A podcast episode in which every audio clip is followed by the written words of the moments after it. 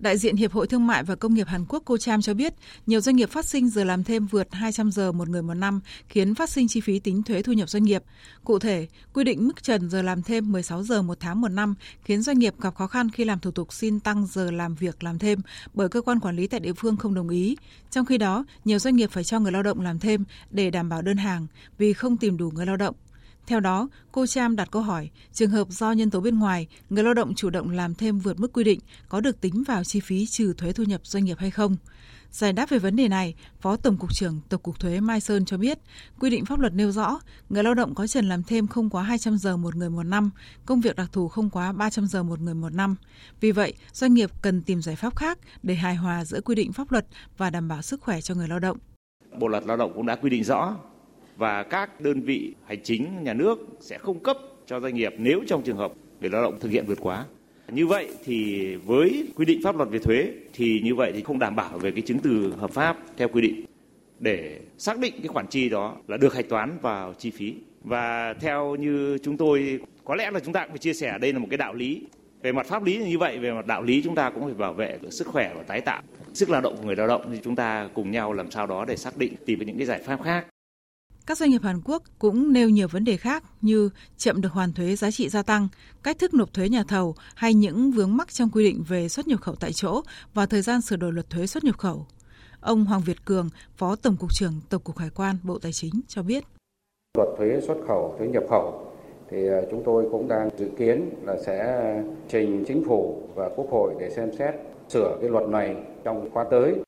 Cả cơ quan quản lý lẫn doanh nghiệp thì chúng ta cũng đều ý thức là chấp hành tốt pháp luật và tự nguyện tuân thủ. Theo đó thì cơ quan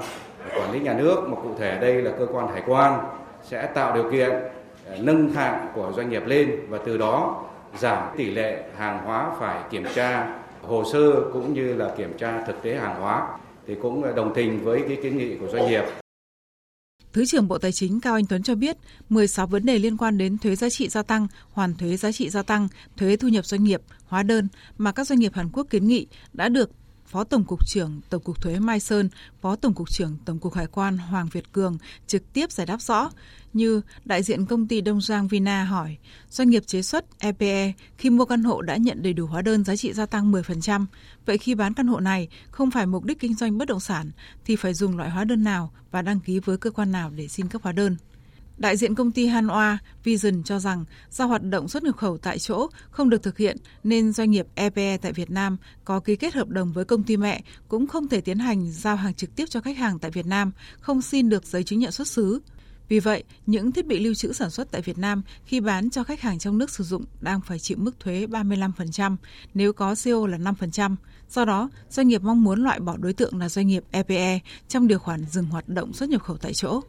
Thứ trưởng Cao Anh Tuấn cho biết, Hàn Quốc hiện đang là quốc gia thuộc nhóm dẫn đầu trong tổng số 144 quốc gia và vùng lãnh thổ trên thế giới đang có đầu tư vào Việt Nam tính đến thời điểm hiện tại. Do vậy, các nhà đầu tư Hàn Quốc được giới chuyên gia kinh tế nhận định là đối tác tiềm năng trong chiến lược phát triển Việt Nam. Để hỗ trợ các doanh nghiệp Hàn Quốc tiếp tục phát triển, nhiều vấn đề vướng mắc về thuế và hải quan đã được các doanh nghiệp và đại diện Bộ Tài chính trao đổi thẳng thắn.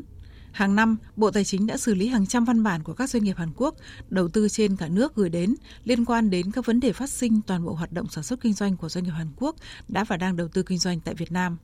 Những vấn đề đã được Bộ Tài chính phối hợp trao đổi, tham vấn ý kiến và nghiên cứu trình các cấp có thẩm quyền xem xét sửa đổi bổ sung chính sách để hỗ trợ tối đa cho cộng đồng doanh nghiệp có vốn đầu tư trực tiếp nước ngoài tại Việt Nam yên tâm mở rộng sản xuất như hoàn thuế giá trị gia tăng, vướng mắc liên quan đến thủ tục, hóa đơn chứng từ về thuế tại khu chế xuất, ưu đãi miễn giảm thuế thu nhập doanh nghiệp, thuế xuất nhập khẩu về chi phí khi tính thuế thu nhập doanh nghiệp.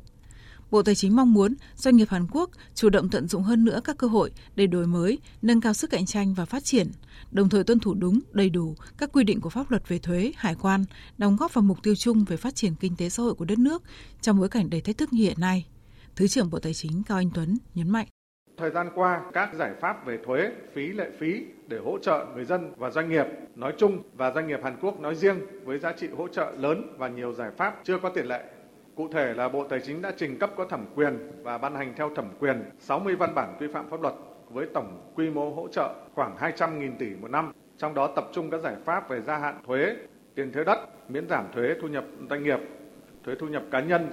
thuế giá trị tăng, thuế nhập khẩu, thuế bảo vệ môi trường, cùng nhiều khoản phí lệ phí và tiền thuê đất để hỗ trợ doanh nghiệp, người dân và nền kinh tế. Thời gian tới, bên cạnh những yếu tố tích cực, thuận lợi, dự báo vẫn còn nhiều khó khăn, thách thức, Bộ Tài chính Việt Nam sẽ tiếp tục theo dõi sát tình hình thực tế để nghiên cứu đề xuất các giải pháp phù hợp.